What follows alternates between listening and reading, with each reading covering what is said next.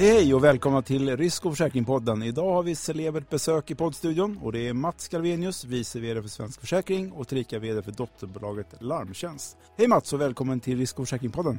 Stort tack. Hur är läget? Alldeles utmärkt. Du är som sagt vice vd för Svensk Försäkring. Hur länge har du varit det? Det närmar sig 11 år faktiskt. Oj, det är lite kortare än vad jag har jobbat med det här. Oj då. Hur länge var du vd på Larmtjänst, dotterbolaget? Ja, det är ungefär nio år som jag Ja, har haft den rollen Ja. också. Och hur mycket tid lägger du på vara vice vd på Svensk Försäkring och hur mycket tid lägger du på att vara vd på Larmtjänst? Det är ungefär eh, en kvarts tid på larmtjänst, i alla fall officiellt. I praktiken kanske det är lite mer. Ja, vad är roligast? Båda är jättekul. Eh, Svensk Försäkring, kan, eh, där är det kanske lite mer ska säga, analys, men det, larmtjänst är väldigt operativt och jag gillar den blandningen. Mm. Jag tänkte vi skulle prata lite mer om larmtjänst eh, här idag.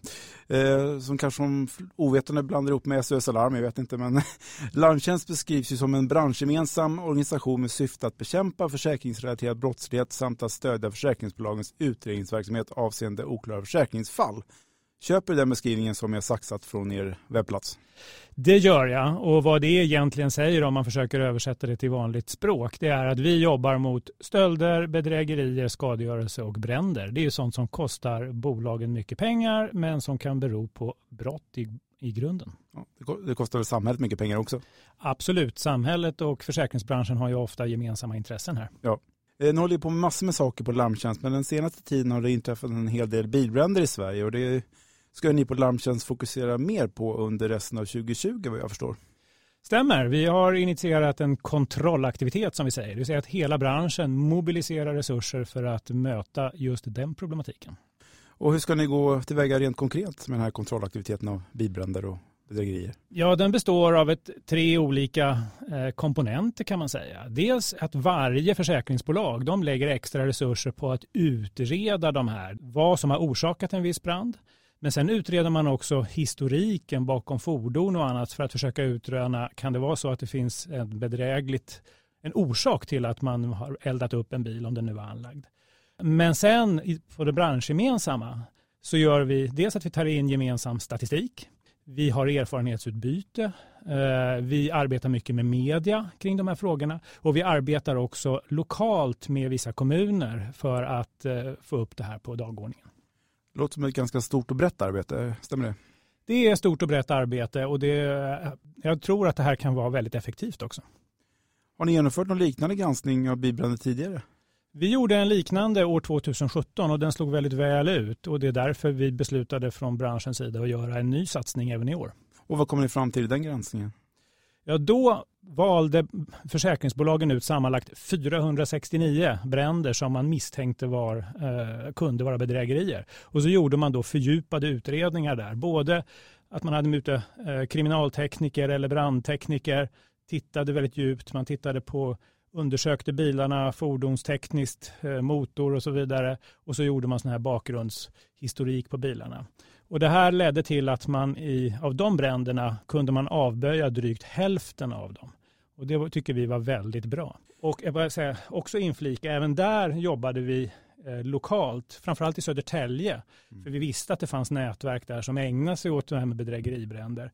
Och där fick vi väldigt bra genomslag. Vi i stort sett utraderade den typen av brottsligheter. Det rapporteras ju om bilbränder i media var och varannan dag nu. Igår brann det till exempel flera bilar på olika håll i Gävle. Är det så att bilbränderna ökat det senaste året? Man får i alla fall för sig det när man lyssnar på medierapporteringen. Det där med statistik kring bilbränder, det är en djungel och jag kan Mm. försöka reda ut det väldigt kortfattat. Man kan titta dels på polisens statistik och så på försäkringsbolagens statistik. De skiljer sig. För eh, polisen, de tittar ju på antal anmälda brott. Men det kan ju vara många fordon som drabbas när det är ett brott. Det är också så att eh, polisen tittar på alla fordon medan vi på försäkringsbranschen tittar bara på försäkrade fordon. Och sen är det så att Många bilar brinner ju av naturliga orsaker och då blir det aldrig ett brott. Så därför så skiljer sig polisens och försäkringsbolagens statistik. Polisens statistik eh, visar faktiskt att bilbränderna toppade 2017 på ungefär 4 000 anlagda bränder och sen har det gått ner med ungefär 30 procent till knappt 3 000. Det är positivt. Försäkringsbolagens statistik visar på att det toppade också 2017, ungefär 7 000 bränder. Sen har vi, ingen, har vi bara preliminär statistik därefter.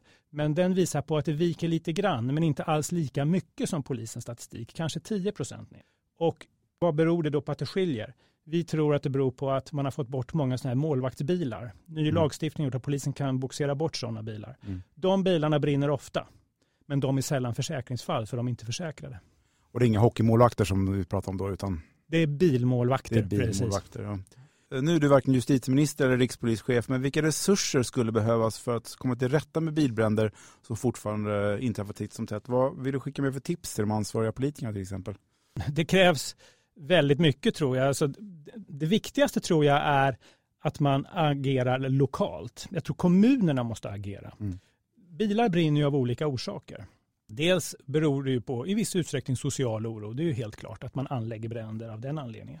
En del är bedrägeribränder. En del bedrägeribränder göms som social oro. Mm. Och sen finns det då bilar som brinner av, av naturliga orsaker. Men om man vill få bort de som beror på social oro, då måste man arbeta lokalt man måste vara närvarande. Det måste finnas eh, vuxna i rummet som mm. finns på de här platserna. Och det är det man undrar om det är verkligen planerade försäkringsbedrägerier, om det är ett sätt att visa missnöje med samhället. Vad tror du? Ja, det, det är klart att det är huvuddelen är säkert allmän skadegörelse, allmän social oro. Men som jag sa, eh, vi kunde ju visa 2017 ganska många bränder också är bedrägerier. Och som jag sa, många av dem göms som social oro. Vi har till och med haft exempel på där man i Facebookgrupper liksom går samman och säger att ikväll ska vi elda en massa bilar här och där. Om ni vill ha en bil uppbränd, se till att kom dit och så får man en, eh, tar man betalt för det. Den typen av aktivitet måste vi ju få stopp på. Ni på Larmtjänst, vad kan ni bistå med för att upptäcka försäkringsbedrägerier i samband med bilar som brinner? Dels har vi en egen kriminaltekniker som är jätteduktig på brandorsaksutredningar. Mm. Han kan bistå försäkringsbolagen. De har ju egna kriminaltekniker. Det bara en kriminaltekniker? Vi har bara en. Ja. Men bolagen har ju själva egna kriminaltekniker och det finns också en del konsulter på marknaden. Det är ju mm. en knapp resurs. Det ja. finns ganska få personer i Sverige som kan utreda bilbränder. Det är därför man inte klarar av mer än kanske, som vi nu hade då, 469 bränder 2017. Vi kan bistå med eh, eh, viss kriminalteknisk resurs. Eh, vi kan bistå med att ta in statistik. Vi kan bistå med att vara ett forum för informationsutbyte om hur det går till, vilken typ av modus man använder, hur man bränner bilar på olika ställen. Statistiken gör ju också att vi kan se var, var hittar man misstänkta bedrägeribilar ner på postnummernivå. Och då kan man ju använda det den informationen för att ge, för fokusera sina utredningsinsatser där det sker mycket bedrägeribränder. Och det är ju väldigt värdefullt, för då kan du selektera vilka bränder du ska titta på. Har ni hopp om framtiden eller känns det som ett tröstlöst arbete? Eh, jag är i grunden hyggligt positiv. Sverige har generellt stora utmaningar vad gäller kriminalitet, gängkriminalitet inte minst. Det, det är ett stort problem, jättestort problem jag tycker ändå att vi ser eh, ganska många faktorer som nu börjar gå åt rätt håll. Och vi ser också att myndigheterna inser att man måste arbeta närmare både näringslivet men också det lokal, lokalsamhället för att komma till rätta med det. Att vi äntligen börjar mobilisera resurserna. Men det är en lång, lång väg och kräver mycket arbete. Eh, samarbetet någonting med Trygghetskommissionen, den här AMP-modellen AMP som Ja, det här är ju ett initiativ som eh, Svensk Försäkring har tagit att etablera eh, den här Centrum för eh, affärs och medborgarplatser tillsammans, ja, ja. precis, tillsammans med branschorganisationen Svensk Handel och med ett antal fastighetsbolag. Det. det. här är ju under uppstartsfas. Mm. Det syftar naturligtvis till samma sak, att åstadkomma lokal trygghet. Så självklart. Vi får hoppas att det blir så. Men hur ser det ut internationellt, till exempel i våra nordiska grannländer? Förekommer det bilbränder där även i dagsläget? I Norge så finns det i stort sett inga anlagda bilbränder alls. Alltså vi, vi, vi pratar om en faktor 10 i antal anlagda bilbränder i Sverige jämfört med Norge. Det är oerhört få. Vad kan det bero på? Svårt eh, för mig att svara på, men det är väl uppenbart så att dels att det, vi har inte den problematiken med kanske utsatta områden, social oro som finns i, eh, i, i Sverige. Mm. Där. Eh, gängkriminaliteten är säkert mindre utbredd. Men det gör ju också att det finns mindre förutsättningar för eh, bedrägeribränder. Eh, men, men det är bara en spekulation. Jag tittade också på Finland, eh, finsk statistik och där kanske förhållandet är sådär att det är tre gånger större i förhållande till befolkningsmängden i Sverige. Alltså. Mm. Sverige har ett större problem med bilbränder, absolut. Ja, det är ingen liga man vill toppa direkt kanske? Nej, inte direkt. Nej. Ja, om man pratar om straffskalan för försäkringsbedrägerier i allmänhet, bör den förändras eller är den tillräckligt bra hög som den är? Straffskalan är ju ganska väl tilltagen. Grovt bedrägeri kan ge upp till sex års fängelse. Så vi ser inget behov från Svensk Försäkrings sida att ändra straffskalan. Däremot är det ju ganska intressant att alla eh, domslut hamnar i den lägre delen av straffskalan. Vi hade för ett antal år sedan ett, det grövsta livförsäkringsbedrägeriet i svensk historia. Det kommer jag ihåg. Ja. ja 47 miljarder tror jag mm. det var från den här personen försökte ut från, få ut från 11 olika försäkringsbolag. Ja. Han dömdes till tre års fängelse. Det är mitt i, i straffskalan och då kan man fråga sig när ska man använda den övre delen av straffskalan? Vad krävs för att få sex år? Ja, vad krävs för att överhuvudtaget hamna i den övre ja. delen av straffskalan? Ja. Den frågan skulle jag vilja ställa till Sveriges domstolar. Mm. Hoppas de lyssnar på det här. Ja, det kan vi hoppas. Eh, nu arbetar inte bara Larmtjänst med att utreda försäkringsbedrägerier kopplade till bilbränder utan så mycket mer. Vad finns på Larmtjänst agenda just nu i övrigt? Vi arbetar egentligen mycket mer med stölder än vi jobbar med bedrägerier. Eh, jag kan säga att vi lägger kanske 80 procent av våra resurser på stöldbrottslighet. Och då är det de internationella brottsnätverken. Eh, de som dammsuger Sverige på lyxbilar, bildelar, båtmotorer och så vidare. De arbetar vi väldigt mycket med. Vi arbetar mycket med att försöka spåra och, och uh, hämta hem sånt gods. Samarbetar ni med tullen? Ja, men inte i så stor utsträckning. Tullen har ju inget mandat egentligen i de här frågorna.